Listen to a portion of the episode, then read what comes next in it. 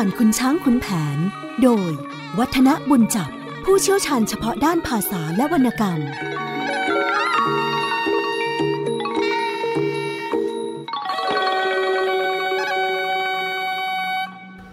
สวัสดีครับท่านผู้ฟังครับ รายการเรื่องเล่าขานผ่านคุณช้างคุณแผนก็กลับมาพบกับท่านผู้ฟังเช่นเคยผมวัฒนบุญจับมารับหน้าที่เล่าขานวรรณคดีสำคัญเรื่องนี้ ให้ท่านผู้ฟังได้ฟังกัน ตอนนี้ก็เป็นตอนที่คุณแผนปลายงามยกทัพกลับแล้วนะครับ เพราะว่าเสร็จศึกจากเชียงใหม่เรียบร้อย ได้ตัวเจ้านครอิน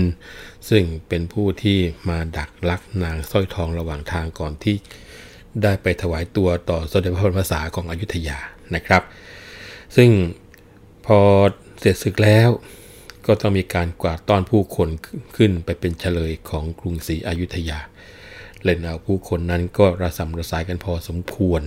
นะพอเจ้าเชียงใหม่ทราบว่าต้องถูกกวาดต้อนไปเป็นเฉลยของกรุงศรีอยุธยาก็พากันวิตกทุกข์ร้อน ร้องห่มร้องไห้กันทั่วเมือง ต่างจัดเตรียมสเสบียงแล้วก็ข้าวของเครื่องใช้รวมทั้งทรัพย์สินเงินทอง เพื่อจะนำติดตัวไปที่กรุงศรีอยุธยา พอเตรียมการต่างๆเสร็จเรียบร้อยแล้ว ก็ให้เคลื่อนขบวนช้างขบวนม้ารวมทั้งผู้คนที่เดินเท้ามุ่งหน้าลงไปยัง เมืองใต้คือกรุงศรีอยุธยา พอมืดค่ำก็หยุดกระบวน ส่วนสร้อยทองกับสร้อยฟ้านั้นก็ให้ประทับอยู่ในพระพลา โดยที่มีผู้คนคอยเฝ้าระวังอยู่ตลอดเวลานะครับ เรื่องเล่าว่าเมื่อเดินทางมาได้ 14 วัน ก็ถึงเมืองพิจิตรขุนแผนก็สั่งให้หยุดขบวนใกล้ ๆ กับวัดจันทร์ฝ่ายพระพิจิตรกับนางบุษบา พอได้ทราบข่าว เพราะว่ารู้มาก่อนแล้ว นะว่าขุนแผนชนะศึก ก็สั่งให้บ่าวไพร่เนี่ยเตรียมการต้อนรับเอาไว้ให้พร้อม เมื่อมีคนมาส่งข่าวว่าขุนแผนกับพลายงามพาไพร่พลมาพักยังบริเวณพระจันทร์ก็ออกไปรับ แล้วก็ถามไถ่ถึงทุกสุขกัน พระพิจิตรเห็นว่ามีผู้คนในขบวนที่ยกมามากมายเหลือเกิน ก็เลยจัดให้ข้าราชบริพารเนี่ยไปช่วยกันรับรองกองทัพ โดยให้จัดเตรียมเรือ เพื่อที่จะไปส่งคนทั้งหมดกลับไปยังกรุงศรีอยุธยา ซึ่งจะเดินทางภายใน 3 วันนี้ ครั้นรุ่งเช้าขุนแผนกับพลายงามก็นำของฝากไปให้พระพิจิตรนางบุษบา แล้วก็สีมาลาที่บ้านพัก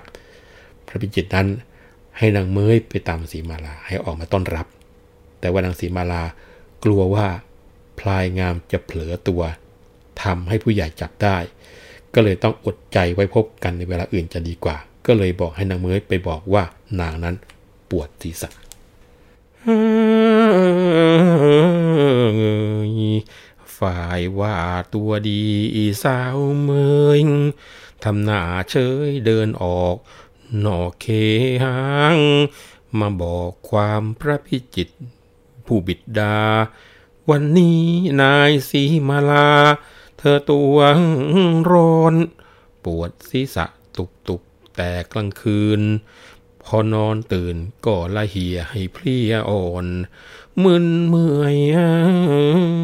เป็นกำลังเห็นอย่างนอน วอนสั่งให้กราบเท้า ทั้งสองรา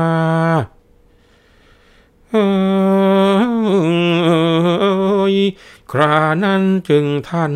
พระพิจิตสำคัญคิดเข้าใจ ไม่กังค้าง ว่าลูกสาวอายใจไม่ออกมา เพราะได้มันการวิวา กับพลายงาม จึงพินหน้ามายิ้มกับคุณแผน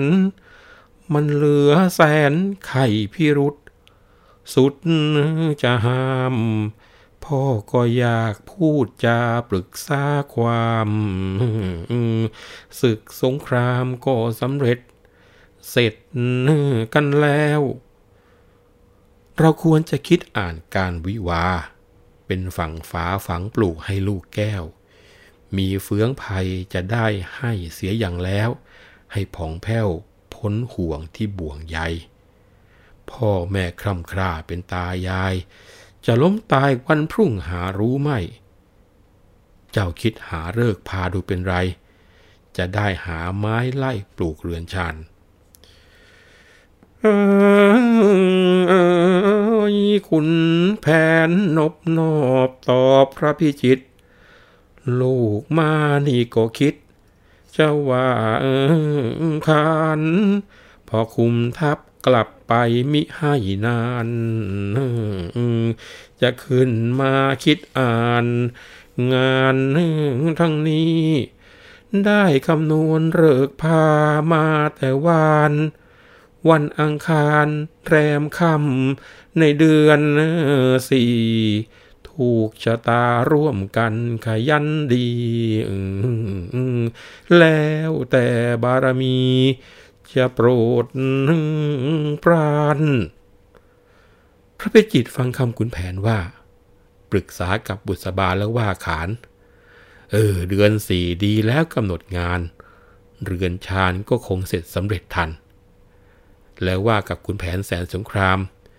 จะพักอยู่อารามทำไมนั่น กว่าจะล่องลงไปอย่างหลายวัน มาอยู่นี่ด้วยกันก็เป็นไร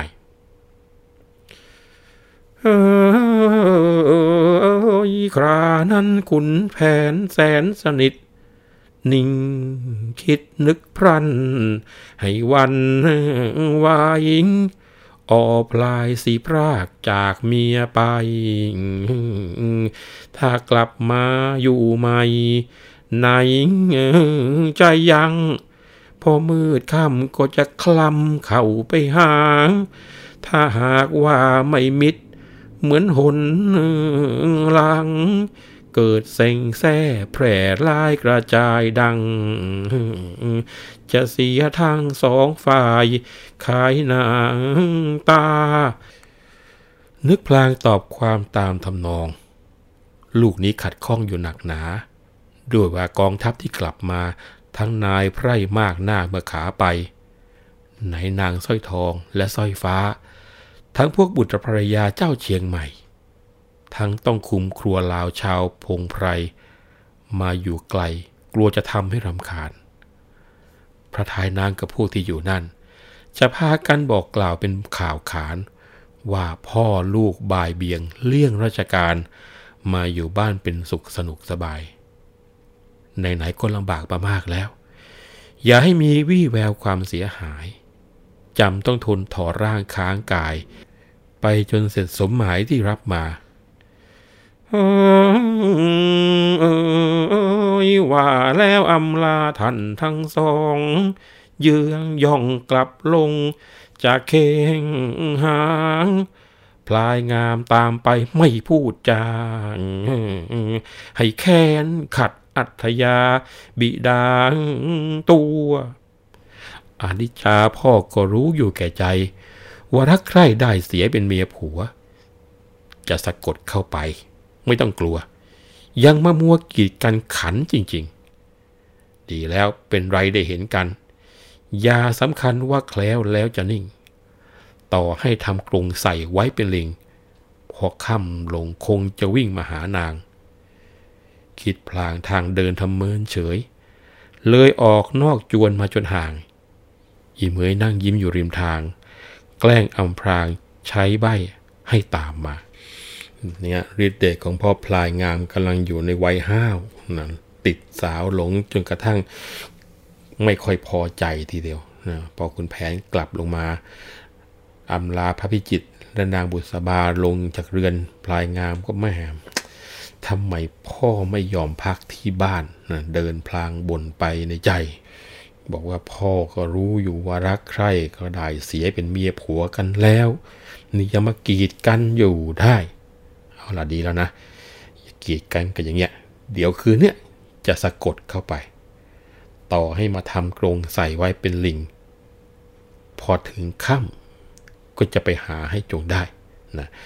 ระหว่างคิดก็เดินพลางทำไม่รู้ไม่ชี้นะเห็นอีเมยนั่งอยู่ริมทางก็ทำบุยบุยไว้บ่ตามมาตามมานะ สองคนนี้เขารู้กัน พอมาถึงวัดจันทร์ก็มีกรมการมาคอยหาอยู่ขุนแผนก็มัวแต่ยุ่งด้วยเรื่องสนทนาปรึกษางานราชการ พอพ่อยุ่ง เจ้าพลายงามก็หลบหน้ามาข้างวัด ใต้ต้นพิกุลใหญ่ อีเมยเดินมาข้างหลัง พอมาถึงก็ยกมือไหว้เจ้าพลาย เจ้าพลายยิ้มแล้วก็บอกว่าข้าเนี่ยตั้งใจจะไปพบอยู่แล้ว เจ้าก็รู้อยู่ว่าเราคิดถึงสีมาลาเหลือเกิน ถึงตัวจะไป แต่ใจมันก็ยังอยู่ บัดเนี้ย นางเป็นสุขสำราญดีอยู่รูปการใด เมื่อเช้านี้เราไปนั่งตั้งตาคอยแหมจะมาโผล่หน้าให้เห็นสักหน่อยก็ไม่ได้ หรือว่านางขุนเคืองข้าเรื่องอะไรหรือไม่เมยจึงแกล้งทำเป็นเจ็บไข้ไม่ออกมาอย่างเนี้ย เมื่อก่อนข้าจะไปก็บอกว่าให้คอยดูแล นี่แสดงว่าเจ้าทิ้งคำมั่นสัญญาแล้วอย่างนั้นได้ยังไงนะพอเจอลูกบีเข้าไปอย่างนี้อีเมยก็บอกว่าพุทโธจะมาพาโลเอาเป็นอย่างนั้นได้ยังไง ไม่เห็นอกเห็นใจนายมั่งได้ยังไงเนี่ย ต่อหน้าคนยังจะให้ออกไปรับ ไอ้ที่บอกว่าไม่สบายนะนายไม่สบายจริง ๆ ตั้งแต่วันที่หม่อมพลายไปแล้วเนี่ยก็ไม่สบายตั้งหลายเดือน ไม่เป็นอันกินไม่เป็นอันนอน ฉันเนี่ยต้องคอยดูแลอยู่ตลอดเวลา ทั้งเอาใจไม่ให้คิดมากหม่มมานี่ฉันก็ดีใจเหลือเกิน ก็เลยรีบออกมาฟัง เพื่อจะได้อยู่ยามั่ง อันถ้อยคำสัญญานะ่ะกลัวแต่หม่อมเท่านั้นจำไม่ได้ ของกำนันมูลนายออกเยอะแยะไป ส่วนอีไพร่นี่ยคิดแล้วก็น่าน้อยใจ อดแห้งอดแล้งนะก็คือของมีแต่ฝากนายนะตัวอย่างเมยไม่เห็นได้อะไรนะจะพลายกันก็บอกว่า ชิชาปากคอเองนี่มันช่างพอตัวเจนะ อย่ามัวต่อว่าต่อขานเราเลยอะนี่แหละของเองเป็นรางวัลนะแล้วจับพลายก็หยิบเงินให้ แล้วก็ว่าต่อบอกว่านายของเจ้าไม่สบายเนี่ยเจ้าไม่ต้องกลัวนะ เราเนี่ยมียาสมุนไพรดีนักทีเดียว เป็นยาปลูกเสกลงเลขยันกลางวันกินไม่ได้คนไข้จะตาย ตอนดึกฉันจะไปบ้าน เจ้าคอยระวังเปิดประตูให้ จะเอายาไปให้นาย กินปุ๊บพรุ่งนี้คงจะหายหรอกแหมเจอยาวิเศษเข้าไปอย่างนี้ อีเมยก็รีบรับคำเจ้าพลายงามก็กลับมาศาลาตอนที่ไม่มีใครสงสัยอะไรเลย พอตกค่ำ เจ้าพลายงามก็ทำหน้าที่ตักเตือนผู้คน ให้ระมัดระวังดูโน่นดูนี่ให้รอบคอบเหมือนยังเคย แต่พอรุ่งสักยามปลายสามทุ่มไปแล้ว เจ้าพลายงามก็ทำทะเลทลายไปที่กุฏิชีต้น เห็นจุดไฟตั้งวงเล่นมาครุกกัน มีพวกอาสาเล่นกันเป็นหมู่ๆพระด้วยเนนด้วยเทนด้วย โอ้ หลายรูปทีเดียว เจ้าพลายงามนิ่งนึกอยู่ในใจว่า ถ้าจะต้องหลวงพ่อว่าอยู่ที่นี่เห็นจะดีเป็นแน่แท้ทีเดียว ว่าพลางเจ้าพลายงามก็เดินขึ้นไปบนกุฏิร้องเฮ้ย ขอกูเดินทีนะแล้วก็ลุกพางเข้าไปนะพวกบ่าวไพร่ก็ให้นายนั่งกลาง ทั้งสองข้างก็เล่นกันอึงคันหนึ่งฝ่ายคุณแผนรอเจ้าพลายงามเห็นหายไปก็ลงมาจากศาลาไปที่กุฏิเห็นพลายงามอยู่นั่นก็หันกลับคืนมาอย่างศาลาคิดว่าเออลูกมันอยู่ที่นี่คงไม่เป็นไรหรอก นะเจ้าพลายงามสิครับ พอสองยาม คือเที่ยงคืนเห็นพ่อหลับแล้ว ก็ลุกออกมาจากวงหมักรุกรอบไปจัดแจงแต่งตัวลูกตัวทานน้ำอกตรลบฟุง แปลงปรุงประเจิมเฉลิมนาสีขี้พึ่งเสกละลวย ด้วยวิชา แล้วนุ่งผ้ายกไหมปลายปลิวห่มผ้าของประธานสารสิงมือขวาขวาคลีพัดดามจิวแวนทับทิมวงใหม่ เอาใส่นิ้ว ถือเช็ดหน้าผาริ้ว แล้วคลางใคร มาถึงกลางวัดสงัดคน เจ้าพรายไร่มนขึ้นมุกใหม่หงพรายมาพร้อมห้อมล้อมไป เข้าในเมืองพิจิตรบุรีมีนานผ่านมาถึงหน้าจวน หน้าหลังทั้งกระบวนล้วนแต่ผี เห็นรั้วรอบขอบชิดสนิทดี ประตูมีกรอนลั่นไว้ชั้นใน เจ้าพลายไร่มนมหาสะดอก กรอนหลุดผุดเปลาะอยู่วันไหว ประตูบ้านบานระเบิดเปิดออกไป เจ้าพลายเข้าไปได้ในประตู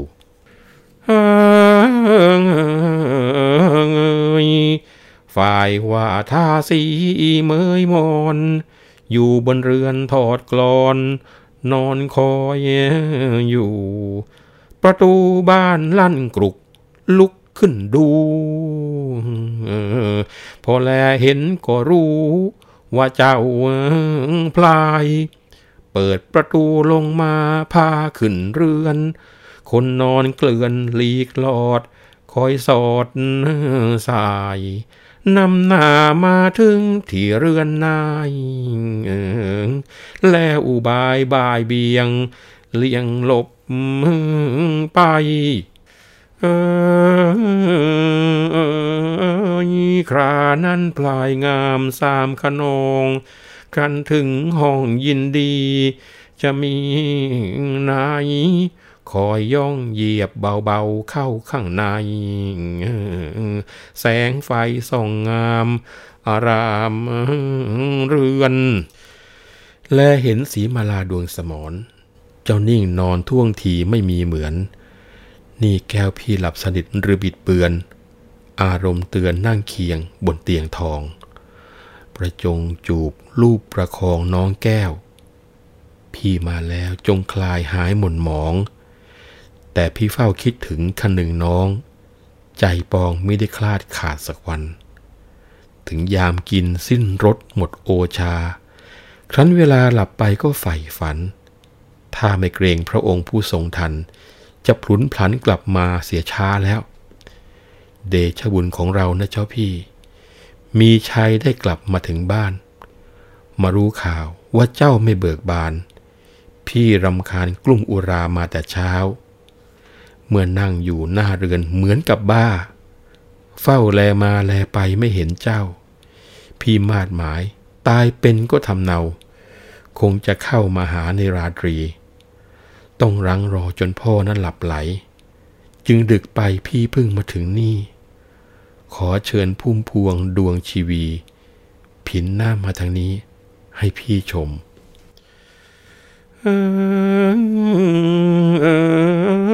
ครานั้นนวลนางสีมาลา ทำนิ่งนอนหลับตา เอาผ้าห่ม ฟังผัวพูดปลอบ ชอบอารมณ์ สมคิดจิตวาม ด้วยความรัก ลุกขึ้นนั่งเรียงเคียงหน้า หันมากราบลง ที่ตรงตัก นึกว่าหม่อมลาเลื่อยยังเหนื่อยนัก เห็นจะพักเสียก่อน ไม่ย้อนมา ไปทับมีชัยได้เมืองลาว สาวสาวเหล่าเฉลย ก็หนักนาง ได้ยินหรือเลิศลอยชื่อสร้อยฟ้างมีไขว่คว้าเข้าบ้าง หรืออย่างไร ทำไมกับลูกสาวชาวพิจิต มันไม่น่าเชยชิด ผิดสมัย เหมือนดอกหญ้าเห็นงามเหมือยามไรแต่พอมีดอกไม้ ไม่ต้องการ นี่คงนึกสมเพศเวทนา จึงอุตส่าห์บุกมาจนถึงบ้าน อเห็นหน้าก็จะเบื่อเหลือรำคาญ ไม่อยู่นานห่วงทับคงกลับไป เฮ้ย ดูสิคอนว่านิจาเจ้า มาใส่ความเปล่าๆ ก็เป็นได้ เป็นสัตว์จริงหญิงอื่นในแดนไตรทั้งลาวไทยไม่เคยไปคบค้า แต่จากไปใจพี่อยู่ที่น้องมนมองเศร้าซอยละหอยหาง ถึงเห็นลาก็ไม่รู้ดูหน้าตา เห็นแต่รูปสีมาลา ประจำใจ อันนางสร้อยฟ้านารี เป็นราชบุตรีเจ้าเชียงใหม่ เขาถวายพระองค์ผู้ทรงชัย กับสามวัยสร้อยทองเป็นสองคน ตัวพี่นี้อุตส่าห์รักษาตัว ถ้าครองไตรโกนหัวก็ฉีต้น เคร่งครัดคำเช้าเฝ้าสวดมนต์แผ่กุศลให้โยมสีมาลา ได้แหวนแทนส่วนบุญลงมาให้ บัดนี้ซ้ายก็ออกพระวสา โยมจงปรุงใจได้เมตตา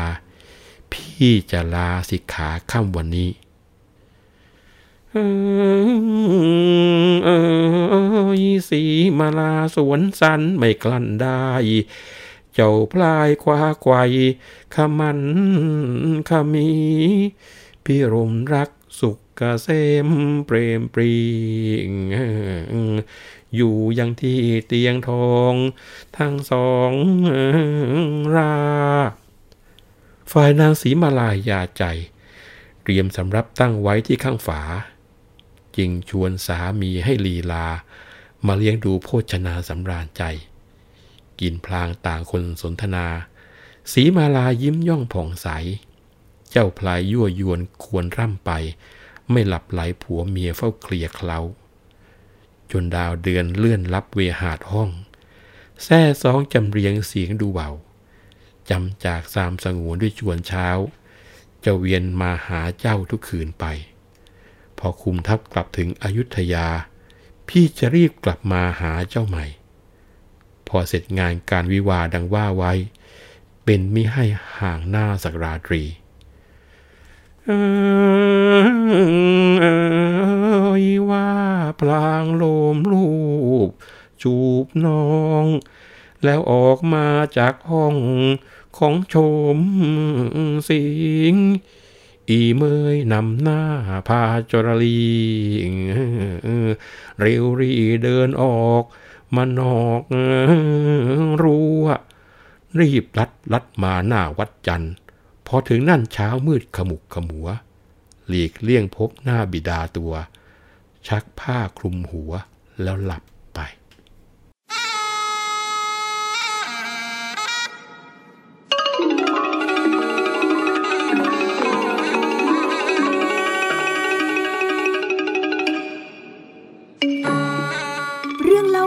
ผ่านคุณช้างคุณแผน โดย วัฒนบุญจับ ผู้เชี่ยวชาญเฉพาะด้านภาษาและวรรณกรรม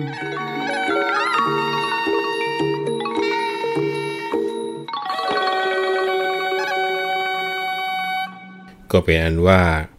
ขุนแผนไม่สามารถที่จะสกัดกั้นลูกชายพลายงามให้ไปเจอกับสีมาลาได้นะครับ ทั้งสองก็เลยได้พิรมรักสุขเกษมอยู่บนเตียงทองด้วยกัน เสร็จแล้ว สีมาลาก็ชวนพ่อพลายงามให้กินข้าว กินพลางต่างสนทนากันไปอะไรกันไป สีมาลานั้นก็ยิ้มแย้มแจ่มใส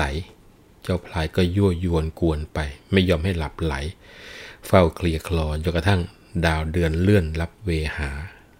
เสียงดูเบาเร่าร้อง เจ้าพลายก็บอกว่า เออ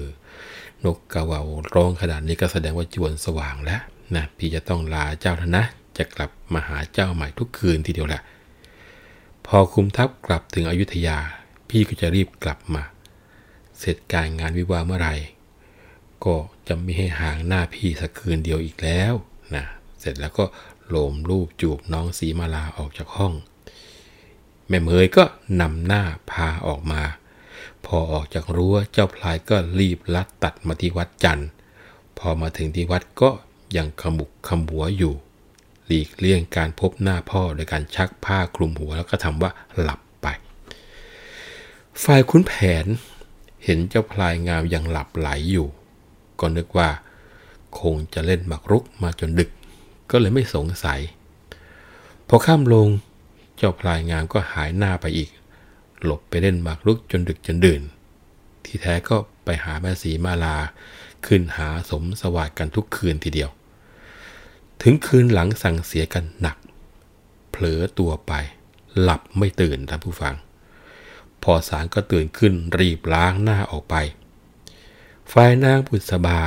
มารดาของสีมาลานั้น ตื่นนอนแต่ก่อนไก่ โดยเป็นห่วงเรื่องราวเกี่ยวกับสำรับคับคอนว่าขุนแผนจะไปแต่เช้า พอลุกขึ้นเปิดหน้าต่าง ล้างหน้าเห็นเจ้าพลายงามเดินมา เอ ดูจะวิปริตไปแล้วสิเรา ลูกเต้าเห็นจะทำให้รำคาญแน่ นางบุษบาก็รีบมาปลุกพระพิจิตตัวสั่นทีเดียวโอ้โหท่านเจ้าขายุ่งใหญ่แล้วเนี่ย พอพลายงามเข้ามาถึงบ้าน นี่ก็เพิ่งจะลงจากเรือนไป จะเกิดการข้างในอย่างไรแล้ว โบราณว่าหมาขี้เนี่ยมันต้องมีมูลฝอย ดูร่องรอยมันจะมาถึงลูกนะ เราผัวเมียไม่มีแววเสียเลย นี่จะคิดประการใดดี พระพิจิตฟังเมียว่าว่าเออข้าก็เพิ่งได้ดูสีมาลาว่ามันยังไงยังไงอยู่นะ ตั้งแต่ครั้งกองทัพยกไปเนี่ย มันทำเหมือนกับเจ็บไข้พอกลับมาก็อ่ำอึ่งหลบเหมือนกับว่ากลัวอะไรสักอย่างหนึ่งนี่คงถึงกับเสียเนื้อเสียตัวกันไปแล้ว หาไหนล่ะ มันจะขึ้นมา จะไปโกรธลูกมันก็ใช่ที่ เพราะไอ้คนนี้มันก็หนักหนาอยู่ รู้ทั้งหล่องหนกำบังตนสารพัดทั้งสเสน่ห์เล่กล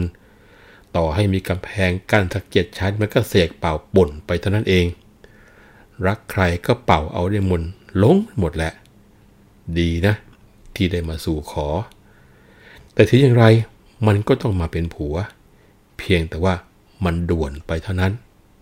อย่ามัวมาเนึกโกรธไปเลย ถ้าเกิดต่อว่าต่อขานกัน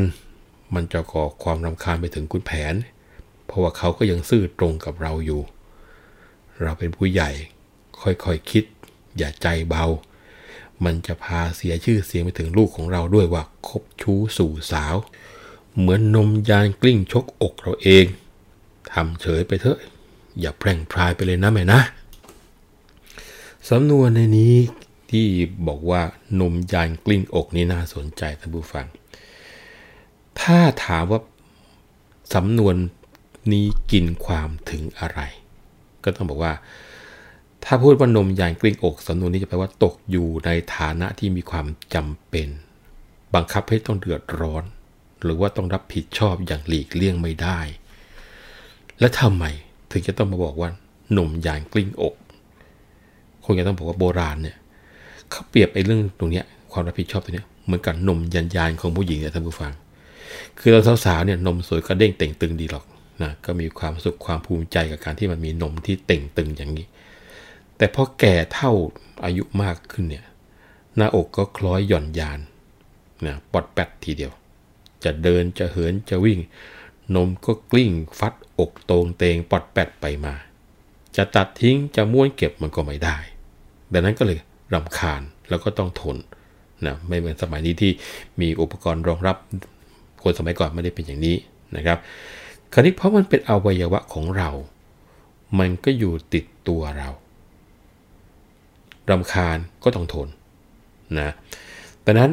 สำนวนนมอย่างกลิ้งอกก็เลยมักจะใช้เปรียบเทียบกับภาวะที่พ่อแม่จะต้องจำทนทุกทนเดือดร้อนกับปัญหาที่ลูกๆก่อขึ้น แล้วก็ต้องช่วยแก้ปัญหานั้น หรือว่ารับผลของการกระทำอย่างที่จะไม่อาจปฏิเสธได้ บางทีก็ใช้กับคู่สามีภรรยาก็ได้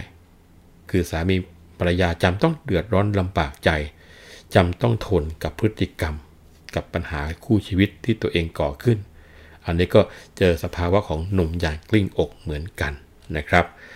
ซึ่งมีโบราณแต่งเป็นครูสุภาษิตบอกว่านมยานยาวเหยียดย้อยทับอก พวงกระเพื่อมเพียงพกฟาดท้องนะ กระเพื่อเพียงพกพกนี่คือตรงชายพกกันนะครับ ยานไปถึงเอวตรงชายพกเลยทีเดียว จับดึงกระแทกทกห่อนหลุดขาดนา ลูกรักกลับชังต้อง เช่นเต้าตรงเตงนะอันนี้ก็คือ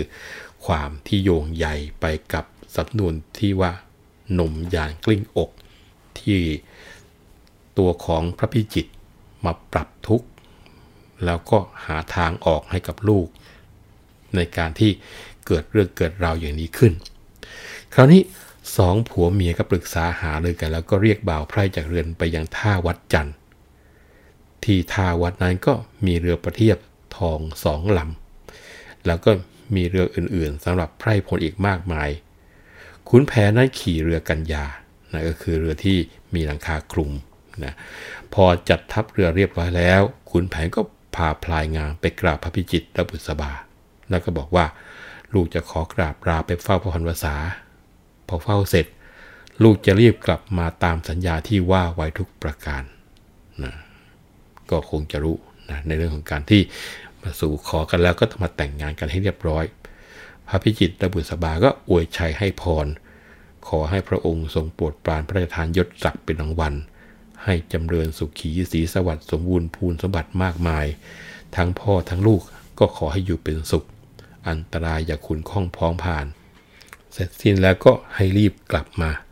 เพื่อที่จะปรึกษาการงานทางนี้ให้เรียบร้อยไปนะขุนแผนกับพลายงามกราบลาแล้วก็ลงเรือกันยา พอยิงปืนเป็นสัญญาขึ้นสามนัด เรือก็ค่อยๆ เคลื่อนขบวนตามกันไปเป็นลำดับเอยเรือ กระบวนหน้าหลัง ขังคับ เป็นลำดับหล่องตามแม่น้ำไหลข้ามบ้านผ่านเมือง เนื่องเนื่องไป จนเข้าเขตกรุงไกรไกลพังรา พวกชายหญิงวิ่งพรูดูกองทัพ ทั้งสองฝั่งข้างคับ กันหนักหนาง อึงอื้อยกมือขึ้นวันทางชมบุญญาบารมี พระทรงชัยว่าทรงพระเดชาอนุภาพ ปราบได้เมืองลาวเจ้าเชียงใหม่ ได้เฉลยมาตามออกลำไป เมืองไหนหรือจะรอต่อบุญยาริศเห็นเรือแม่ทับมาพากันชี้พ่อลูกคู่นี้ ช่างศักสิทธ คุณแพนเขาเคยดีมีความคิด เจ้าชีวิตท่านโปรด ยกโทษไป บางคนไม่รู้จักก็ซักถาม เรือเจ้าพลายงามนั่นลำไหน ที่รู้บอกกันนั่นเป็นไร เรือกัญญาลำใหญ่พนักทองลำหน้าท่านตาขุนแผนพ่อ ลำเจ้าพลายพายต่อมาที่สอง ดูแบบบางร่างน้อยนวลละออง พวกคนดูต่างมองจ้องดูมา ครั้นเรือคล้อยลอยมาหน้าฉนวน พวกผู้หญิงปั่นป่วนกันหนักหนา เห็นรูปร่างพลายงามอารามตา บางชมว่าเท่านี้ช่างมีฤทธิ์บ้างแลเลงเพ่งพิษให้ติดใจ ถ้าแม้ได้แล้วจะกอดไว้ให้ติด ที่บางคนเล่นเพื่อนเคยเชือนชิด มากลับใจได้คิดว่าผิดไปนะศัพท์คำนี้น่าสนใจคำว่าเล่นเพื่อนนะครับ ที่บางคนเล่นเพื่อนเคยเชือนชิดคำว่าเล่นเพื่อนในสมัยโบราณเนี่ยเขาว่าเป็นคนที่ชอบเพศเดียวกันนะก็คือชายหญิงชอบหญิงด้วยกันนี่แหละนะขณะหญิงที่เคยชอบหญิงอยู่พอเห็นหน้าพอพลายงานแล้วยังกลับใจอยากจะมา ได้พอพลายงานเป็นคู่เลยนะนางคนหนึ่งใส่ใครใครเห็นบ้าง เจ้าพลายช่างเล่นตา เอาข้าได้ นี่แกล้งทำให้ประวิงหรือจริงใจ ไม่ทันไรกลับมา จะหาเมีย บ้างว่าเช่นเราเขาไม่คงมีแต่กรอกินเปล่า ให้เราเสีย อย่าเติบใจเกินตัวไปปัวเปียงละหอยละเหียถึงเขา ก็เปล่าได้ ที่ตรงลำเรือกัญญาตาขุนแผนชะแงแงนดูแต่พวกแม่ไม้ ที่เป็นสาวทึนทึกนึกละอาย ได้จบพลายหรือพ่อก็พอใจ คนผู้ดูหลามตามตลิ่ง ทั้งชายหญิงไทยเจ๊กเด็กผู้ใหญ่ พวกไปทับกลับมาเฮฮาไป ถึงกรุงไกรพ้นทุกสนุกสบาย ซึ่ง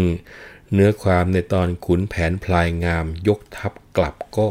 หมดลงตรงนี้นะครับ ซึ่งเนื้อความก็บอกได้อย่างชัดเจนว่าพอเรือลอยมาถึงหน้าฉนวน ผู้ผู้หญิงเห็นรูปเจ้าพลายงามอารามตาก็พากันปั่นป่วนหัวใจ บางก็ชมว่าแม้ตัวเท่านี้ช่างมีฤทธิ์เยอะทีนะนะ บางก็แลเพ่งพิษเพื่อที่จะให้พลายงามเนี่ยมาประสานตาเผื่อจะได้ชอบบ้างนะบางบอกแม้ได้แล้วน่าจะกอดเอาไว้ให้ติดที่ทีเดียวถึงบอกครับบางคนที่ขนาดชอบเพศด้วกันจะบอกกลับใจมาหาพระพลายดีกว่า นางคนหนึ่งอยากจะอวดตัวเราว่าอ้าวใครเห็นบ้าง เจ้าพลายงามเนี่ยเล่นหูเล่นตากับข้าได้นะนะรู้สึกว่าอืมนะภูมิอกภูมิใจนะบางก็บอกว่าโอ้ยอย่างเราเนี่ยเขาไม่มองหรอก มีแต่จะหลอกกินเปล่าๆเท่านั้นแหละนะส่วนเรือกัญญาที่คุณแผนนั่นก็มีแต่พวกแม่ไม้ที่คอยแงนชะแงแลดูนะที่เป็นสาวทึนทึกก็นึกว่า ถ้าได้เจ้าพลายหรือพ่อเอาเท่านั้นแหละนะ อันนี้ก็เป็นบรรยากาศลุกเล่นในตอนท้ายของตอนตรงนี้กัน ก่อนที่จะข้ามตอนไปไปพูดถึงการถวายนางสร้อยทองและสร้อยฟ้า ผมก็อยากจะขอเสริมนิดนึงนะครับ เกี่ยวกับเรื่องสงครามระหว่างเชียงใหม่กับอยุธยาในครั้งนี้เนี่ยจะเห็นได้ว่าการลงโทษพระเจ้าเชียงใหม่และคนเชียงใหม่ในครั้งนี้ คงจะบอกว่าทำไปด้วยความประสงค์ที่จะให้ประเทศต่างๆ รอบๆ พระนครศรีอยุธยาเนี่ย ได้แลเห็นเป็นเยี่ยงอย่างว่าถ้าใครไม่กลัวกรุงศรีอยุธยาแล้วเนี่ยจะต้องได้รับโทษอย่างไร นี่เป็นประการแรกนะครับ ประการที่ 2 ผลประโยชน์ที่เกิดขึ้นแก่ผู้ชนะสงครามในสมัยนั้นจะสังเกตได้ว่า ไม่ได้เน้นเอาบ้านเอาเมืองหรือจะเอาดินแดน แต่เน้นการที่จะเอาผู้คนที่ถูกกวาดต้อนนั้นกลับมายังประเทศที่ชนะเพื่อจะเป็นเฉลย แล้วก็ใช้แรงงาน นี่คือสิ่งซึ่งจะต้องบอกว่าในสังคมเกษตรกรรม ทุกประเทศทุกการปกครองมักจะเห็นเหมือนตรงกันอย่างนี้นะครับ เพราะว่าการมีแรงงานมาก ก็จะทำงานได้มาก ก็จะสร้างความร่ำรวยได้มากนะส่วนที่ดินนั้นไม่ได้ค่อยสนใจเท่าไหร่เพราะมีมากมายอยู่แล้วในยุคก่อนนะแล้วก็คงย้อนกลับไปบอกว่าสงครามในสมัยนั้นนะครับสำหรับภาคพื้นเอเชียฝั่งบ้านที่เรียกว่าอาคาเนเนี่ย จึงเป็นสงครามชิงคน ไม่ใช่สงครามชิงผืนแผ่นดิน แล้วเมื่อมีความยึดถือต่อกันมาหลายศตวรรษ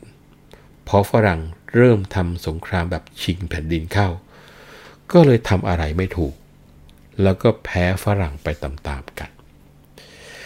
การกวาดต้อนผู้คนจากบ้านเมืองของผู้แพ้มาสู่ประเทศของผู้ชนะเนี่ย ถ้าเป็นการพูดถึงประโยชน์ ก็คงจะต้องว่าได้ประโยชน์ 2 ทาง ประการที่ 1 ก็คือว่า บ้านเมืองของผู้แพ้สงครามก็จะกลายเป็นเมืองร้าง เพราะว่าผู้คนในเมืองถูกกวาดต้อนไปหมดแล้วถูกไหมครับ จะกอบกู้เอกราชของตัวในเวลาที่รวดเร็วนี่คงไม่ได้ แล้วกว่าจะกลับมาเป็นศัตรูกับประเทศที่ชนะสงครามนั่นอีกก็คงต้องใช้เวลายาวนานพอสมควรนี่คือประการแรกนะครับ ในประการที่ 2 ประเทศที่ชนะสงครามนั้น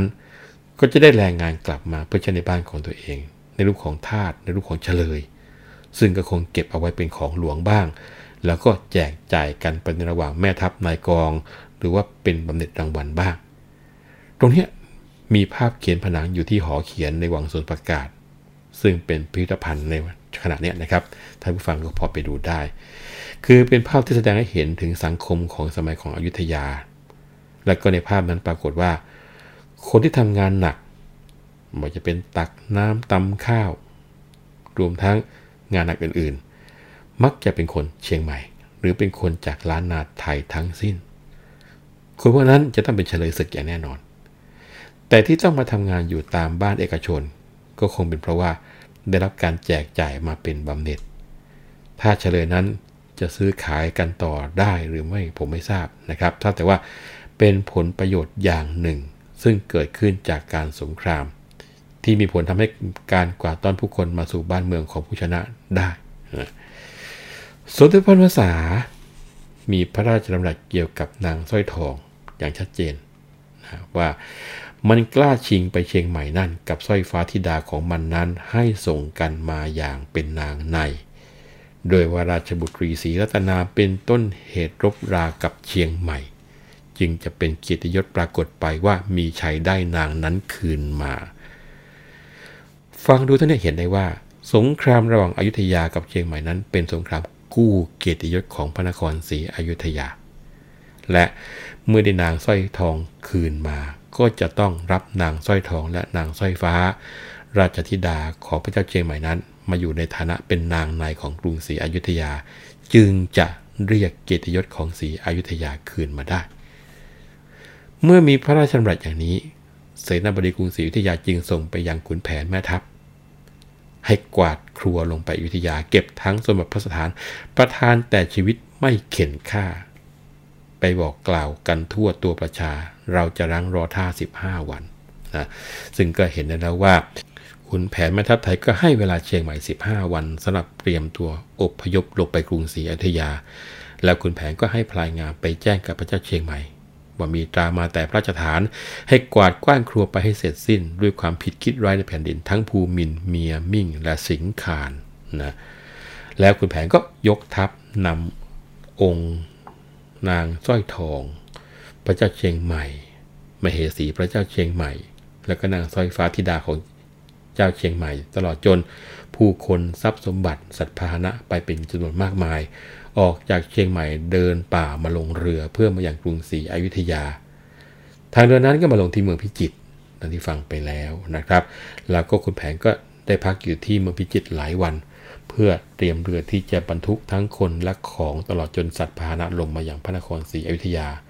ในระหว่างนั้นก็ได้เจรจากับพระพิจิตรถึงเรื่องของการแต่งงานระหว่างพลายงามกับศรีมาลาด้วย แล้วก็ดังที่เห็นครับในระหว่างที่พักที่เมืองพิจิตรนั้น พลายงานก็หลบหนีพ่อไปนอนกับศรีมาลา ในจวนพระพิจิตรเจ้าเมืองทุกคืนตั้งแต่พอรุ่งเช้าแต่ยังไม่สว่างก็กลับมานะอันนี้ก็คงจะต้องว่าเป็นเรื่องที่ค่อนข้างที่จะเหมือนกับดราม่าเกิดขึ้นจนได้ เพราะว่าสุดท้ายก่อนจะกลับบ้านแท้ๆนะครับ นอนสายเล่นเอาตัวของภรรยาพระพิจิตรเห็น แล้วก็แหมต้องมาปรึกษากันทีเดียว แล้วก็แล้วกระบวนเรือคุณแผน ซึ่งก็คงจะยาวเหยียด ก็เดินทางจากเมืองพิจิตรล่องมาถึงกรุงศรีอยุธยาโดยที่ไม่มีเหตุใด ๆ ในที่สุดขุนแผนก็ยกทัพกลับอยุธยาพร้อมด้วยพระเจ้าเชียงใหม่ แล้วก็เฉลยศึกจำนวนมาก ตลอดจนอาวุธ แล้วก็สมบัติพระสถานสัตว์พาหนะทั้งปวงอีกมากมาย เมื่อขุนแผนเดินทางมาถึงอยุธยาทางเรือก็ต้องหาที่จอดก่อนเป็นสำคัญ แล้วก็ต้องดูที่จอดให้ถูกต้อง ท่าจอดเรือที่กรุงศรีอยุธยานั้นก็มีอยู่หลายท่าถ้าไปดูนะครับคุณแผนเลือกเอาท่าหนึ่งที่เรียกว่าท่าขั้นนะคอควายมหันอากาศ นอนหนูไม่เอกขั้นท่าขั้นนี้ใช้เป็นที่จอดเรือของคุณแผนและไพรพลตลอดไปจนเรือพระเจ้าเชียงใหม่ แล้วก็ชาวเชียงใหม่ทั้งหลายที่ถูกกวาดต้อนมา ส่วนนางสร้อยทองนางสร้อยฟ้านั้นก็ลงเรือพระประเทียบนะก็คือเรือสำหรับเจ้านายชั้นในของผู้หญิงนี่แหละ ลงมาตั้งแต่เมืองพิจิตร คุณแผนก็สั่งให้ไปจอดที่ท่าชื่อว่าวาสุกรีนะซึ่งเป็นท่าเรือของหลวง มีท่าฉนวนประจำอยู่สำหรับสตรีในวัง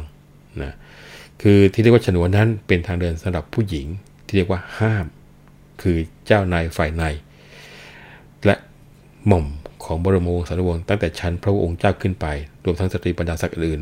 ที่ว่าเป็นห้ามก็คือว่า ห้ามไม่ให้ผู้ชายอื่นมาแตะต้องหรือแม้แต่มองด้วยสายตา เพราะฉะนั้น ไปไหนก็ต้องมีการตั้งเครื่องกั้น ที่เรียกกันว่าฉนวน เมื่อกำหนดทางเดินได้แล้วก็เอาลำแพนมากั้นเป็นฝาสองข้าง แล้วก็ใช้จากมุงหลังคาข้างบนเป็นทางเดินไป ตลอดไปจนกว่าจะถึงที่หมายที่ต้องการจะไปนะครับ อันนี้ก็เป็นสิ่งซึ่งบอกไว้อย่างชัดเจนในคุณช้างคุณแผนนี่เหมือนกัน เอาละครับ เวลาของรายการหมดลงแล้ว ครั้งหน้าเราจะขึ้นตอนใหม่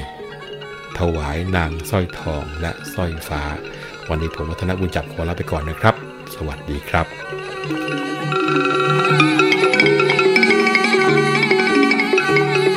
เรื่องเล่าขานผ่านคุณช้างคุณแผน โดย วัฒนบุญจับผู้เชี่ยวชาญเฉพาะด้านภาษาและวรรณกรรม